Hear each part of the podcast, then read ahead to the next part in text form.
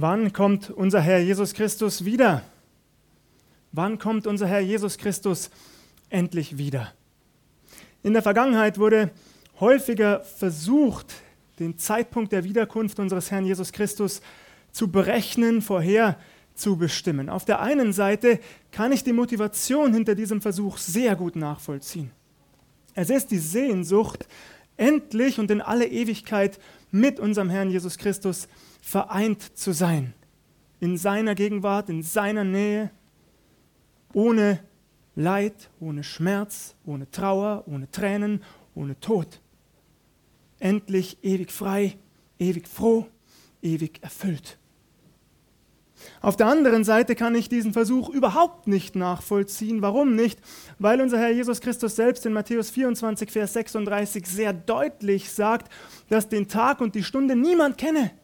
Nicht einmal der Sohn, auch die Engel im Himmel nicht, nur der Vater allein kennt den festgesetzten Zeitpunkt der Wiederkunft unseres Herrn Jesus Christus.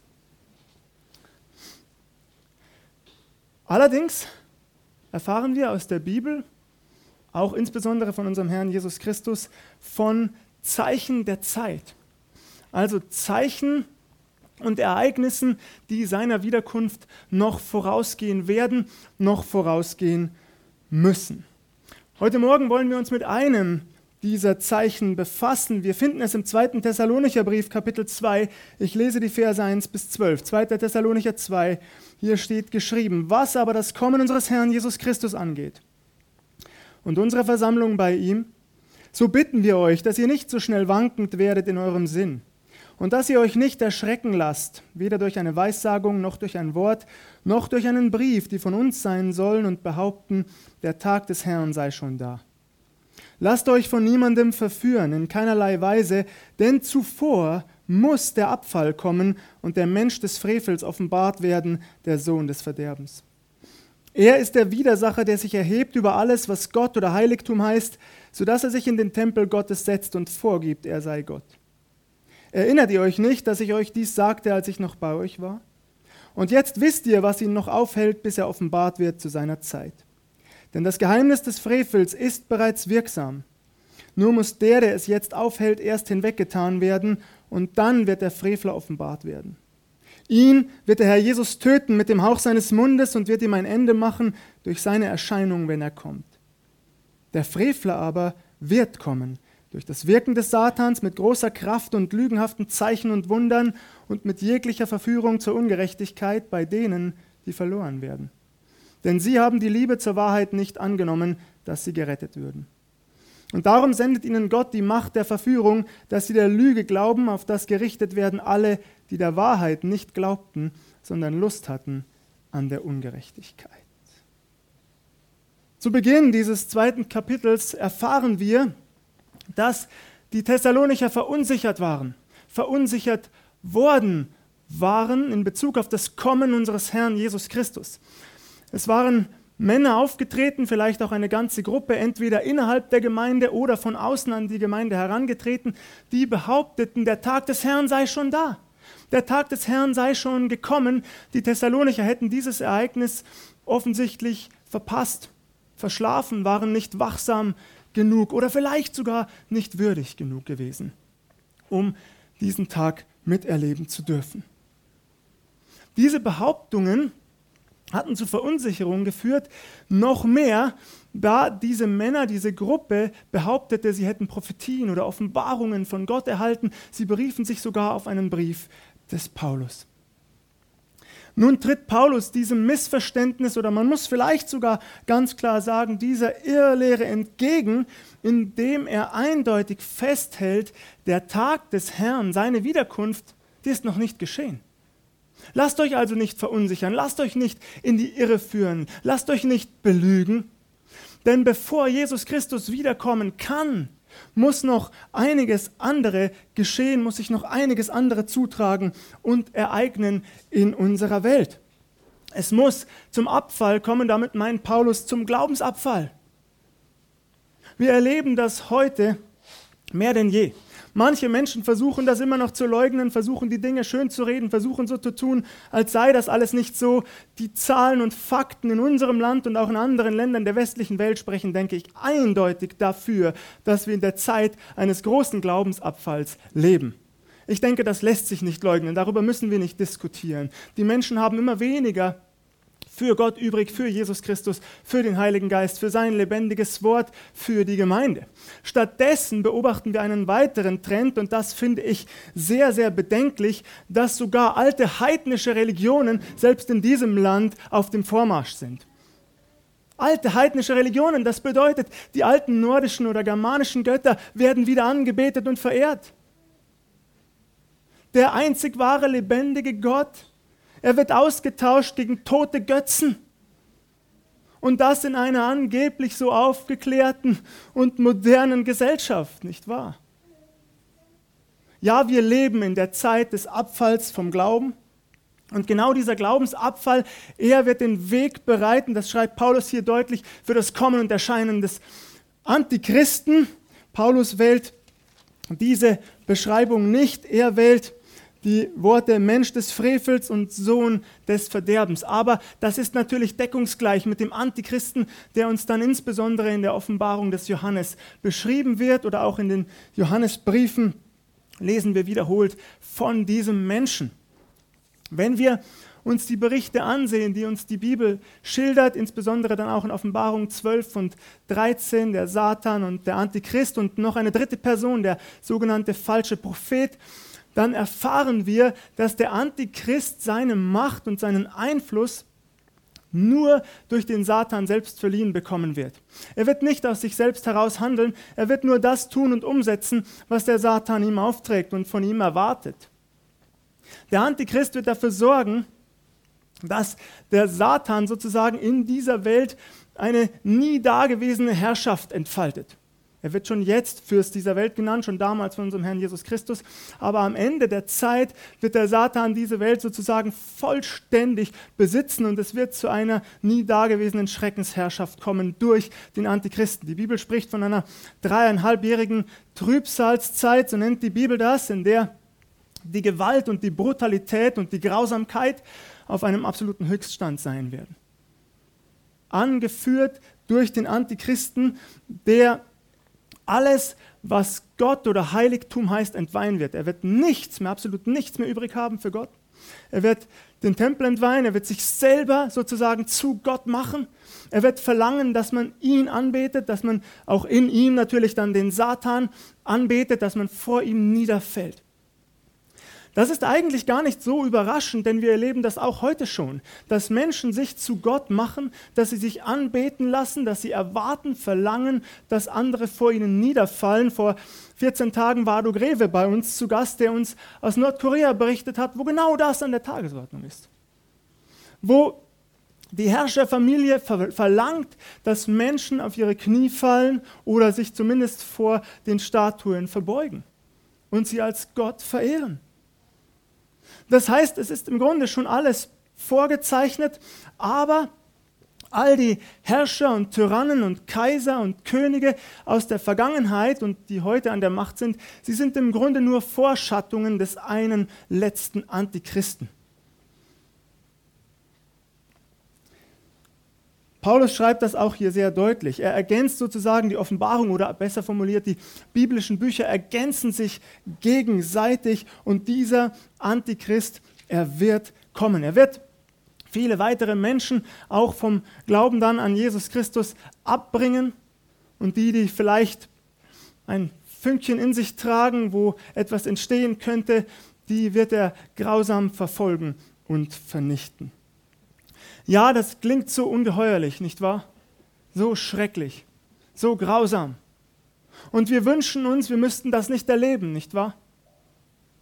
Und genau weil das so ist, weil das so grausam klingt, diese letzten dreieinhalb Jahre der Weltgeschichte, wurde immer wieder versucht und es wird bis heute versucht zu erklären, dass wir an diesem Zeitpunkt nicht mehr dabei sein werden. Dass wir also vor dieser sogenannten großen Trübsalzeit hinweggenommen werden, von unserem Herrn Jesus Christus erlöst, zu ihm geholt werden. Wenn die Statistik, die ich gehört habe, stimmt, dann glauben etwa 90 Prozent der Nachfolger Jesu heute, dass es zu einer sogenannten Vorentrückung kommen wird. Das bedeutet also, dass die Gemeinde Jesu, die Nachfolger Jesu, diese Trübsalzeit nicht mehr erleben werden, sondern vorher von Jesus sozusagen abgeholt werden und bei ihm sein werden. Es gibt für die sogenannte Vorentrückung durchaus sehr gute Argumente. Und eines finden wir im 1. Thessalonicher Brief, Kapitel 4.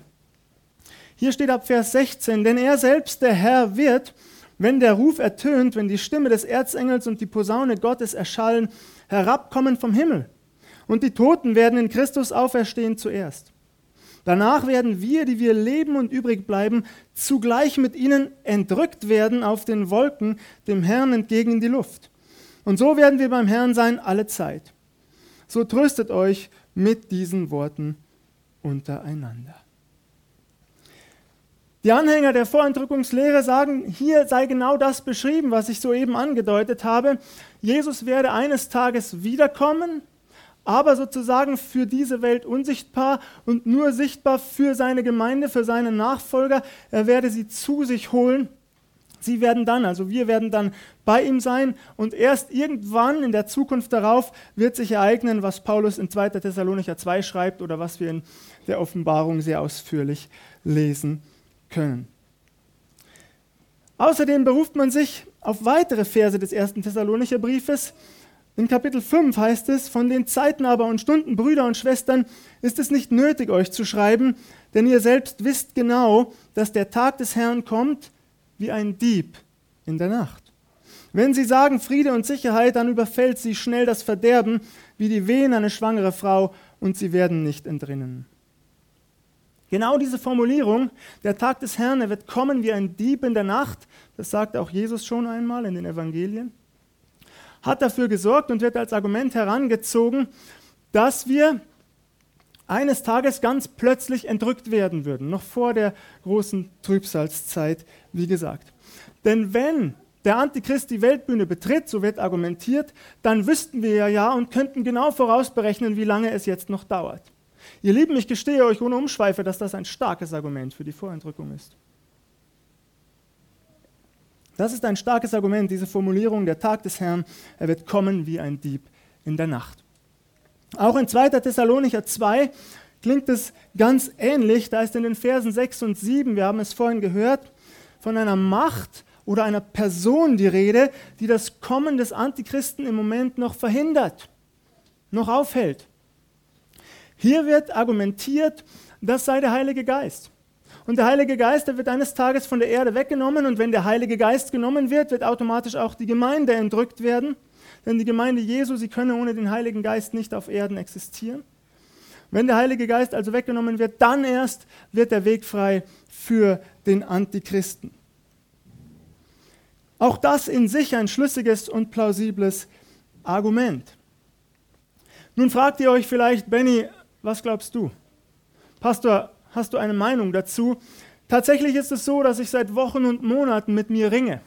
Früher war ich davon überzeugt, dass wir als Gemeinde Jesu, als Nachfolger Jesu durch die große Trübsalzeit hindurch müssen. Dass wir also nicht vor diesem Leid verschont bleiben, davor bewahrt bleiben, dass wir das miterleben müssen. Heute bin ich mir nicht mehr ganz so sicher. Ich habe in den letzten Wochen und Monaten einige Predigten gehört, ich habe Bibelkommentare gelesen, ich habe Gespräche geführt, die mich ins Nachdenken und ins Grübeln gebracht haben, was die These und den Glauben an eine Vorentrückung betrifft. Aber, und auch hier will ich ganz offen zu euch sein, nach wie vor tendiere ich eher, ich tendiere eher dazu, dass auch wir durch die große Trübsalzeit hindurch müssen. Und ich möchte euch auch erklären und begründen, warum ich nach wie vor eher dazu tendiere. Wer an die Vorentrückung glaubt, muss hier in 1. Thessalonicher und 2. Thessalonicher zwei unterschiedliche Ereignisse annehmen. Er muss einmal einen Tag annehmen, an dem es zur Entrückung kommt, an dem Jesus also seine Gemeinde abholt. Und er muss zweitens einen Tag annehmen, der dann genannt wird der Tag des Herrn, also der Gerichtstag Jesu, wenn er wiederkommen wird, endgültig, um den Antichristen hinwegzufegen mit dem Hauch seines Mundes. Nun legen die Paulusbriefe diese Annahme aber nicht nahe. Sondern wenn wir die Kapitel im Gesamten lesen, dann spricht Paulus von ein und demselben Tag. Er spricht davon, dass seine Gemeinde, dass die Gemeinde Jesu auf den Wolken dem Herrn entgegengeht und der Tag des Herrn anbricht. Das steht sozusagen in wenigen Versen hintereinander. Auch in 2. Thessalonicher ist eindeutig von diesem Tag des Herrn die Rede. Er bezieht sich hier auf 1. Thessalonicher 4. Das heißt, ich persönlich tendiere deshalb dazu, dass wir durch die große Trübsalzeit hindurch müssen und Jesus erst dann wiederkommt. Übrigens können die Verse aus 1. Thessalonicher 4 ab Vers 16, die ich vorhin vorgelesen habe, auch folgendermaßen verstanden werden aus dem Griechischen heraus, dass nämlich Jesus wiederkommt aus dem Himmel herab und wir als seine Gemeinde, wir gehen ihm entgegen und holen ihn als König und Herrscher sozusagen ab auf die Erde. Und dann wird er Gericht üben. Das ist ein und derselbe Vorgang. Das ist nur ein Argument, warum ich eher dazu tendiere, äh, an die Nachentrückung zu glauben. Ein zweites Argument ist, dass man diese Formulierung wie ein Dieb in der Nacht tatsächlich relativ problemlos auch auf die Nachentrückungslehre ummünzen kann. Wie ein Dieb in der Nacht, selbst Paulus macht das nämlich in Kapitel 5 im ersten Thessalonicher Brief, bezieht sich auf zwei unterschiedliche Gruppen. Die einen, die sind wir hier, wir Nachfolger Jesu Christi, wir können von den Ereignissen sozusagen nicht überrascht werden, weil wir ja wachsam sind bestenfalls wachsam sein sollten als Gemeinde Jesu. Wohingegen die anderen, die, die mit Jesus nichts zu tun haben, natürlich von diesen Ereignissen vollkommen überrascht sein werden. Sie werden über sie hereinbrechen, eben wie ein Dieb in der Nacht. Es ist also nicht unmöglich, diese Formulierung äh, auch mit der Nachentrückungslehre in Einklang zu bringen. Nun ist aber dann die Frage, die letzte Frage, die ihr auch vielleicht stellt, ja, wer ist dann in 2. Thessalonicher 2 den Versen 6 und 7 gemeint? Wenn das nicht der Heilige Geist ist, der genommen wird, wer oder was ist es dann?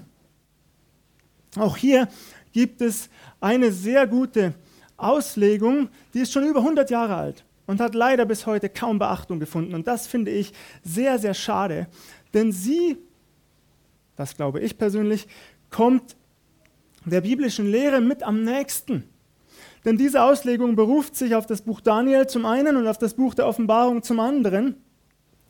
Und sie spricht davon, dass diese aufhaltende Macht, die das Kommen des Antichristen jetzt noch verhindert, ein Engelfürst sei.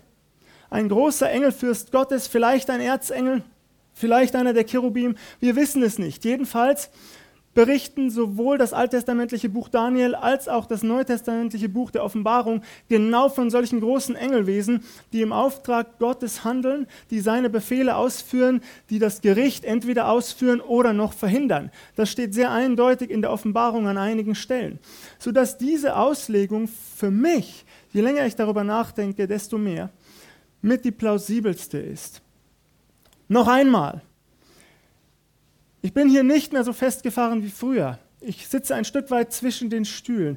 Es ist eine Tendenz, die ich habe. Und ich bin offen für die Korrektur des Heiligen Geistes. Und jetzt fragt ihr euch vielleicht, nun Benny, wenn du keine klare Meinung hast, warum predigst du darüber? Ich frage zurück, muss eine Predigt immer fertig sein, in Anführungszeichen?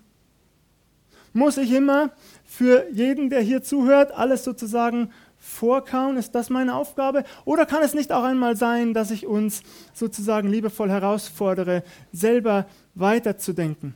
Wie tendiere ich? Zu welcher Meinung tendiere ich? Was ist für mich eher plausibler? Und hier geht es genau darum, was die Bibel immer und immer wieder sagt, dass wir gemeinsam auf dem Weg bleiben. Dass wir gemeinsam in der Schrift forschen, dass wir uns eine Meinung bilden und dann darüber in Austausch kommen. Und das immer mit dem Heiligen Geist in der Mitte. Ihr Lieben, es mag sein und wird wahrscheinlich auch in Zukunft so bleiben, dass wir immer wieder bei manchen Bibelstellen unterschiedlicher Ansicht sein werden. Es gibt etliche Bibelstellen, wo sich unsere Meinung, unsere Ansicht unterscheidet. Dann haben wir zwei Möglichkeiten. Wir können entweder sagen, das passt mir nicht, und dann beginnen wir Streit und Streit führt unter Umständen im schlimmsten Fall zur Spaltung und einige verlassen die Gemeinde. Oder aber wir sagen, unser Wissen ist Stückwerk. Unser Wissen ist Stückwerk, schreibt Paulus ganz genau und ganz deutlich im ersten Korintherbrief. Und das bedeutet doch, solange unser Wissen Stückwerk ist auf dieser Welt, sind wir dazu aufgefordert, in Liebe beieinander zu bleiben, in Liebe und gemeinsam in der Schrift zu forschen und den Heiligen Geist, falls nötig, korrigieren zu lassen. Ich weiß nicht, wie es euch geht, aber ich bin offen für die Korrektur des Heiligen Geistes. Und wenn mir der Heilige Geist in den nächsten Wochen zeigt, durch sein Wort, oder durch ein Gespräch, das ich vielleicht im Anschluss an diese Predigt führe. Benny, du liegst falsch, deine Tendenz ist nicht richtig. Ich bin der Erste, der sich auf der Stelle korrigiert. Und ich bin der Erste, der jubelt darüber, wenn Jesus Christus uns vorher abholt, vor der großen Trübsal. Glaub bitte nicht, dass ich hier bleiben will, wenn Jesus vorher wiederkommt.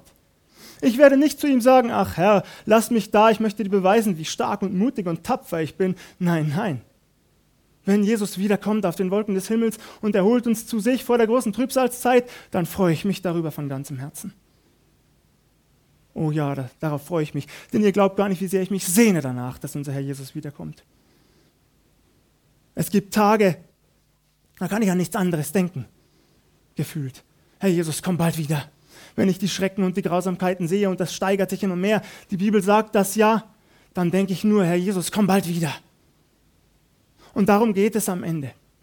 Und obwohl ich in der vergangenen Woche auch immer wieder skeptisch war, ob ich diese Predigt tatsächlich halten sollte und teilweise auch schlaflose Nächte hatte, mit der Frage, soll ich mich womöglich der Kritik aussetzen, die im Anschluss kommt.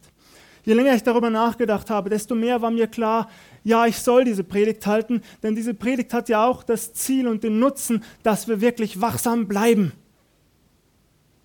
Ob im einen Fall oder im anderen, ob Jesus vorher wiederkommt oder nicht, wachsam zu bleiben, das ist unsere Aufgabe. Und zwar nicht nur als einzelne Nachfolger Jesu, sondern eben auch als ganze Gemeinde.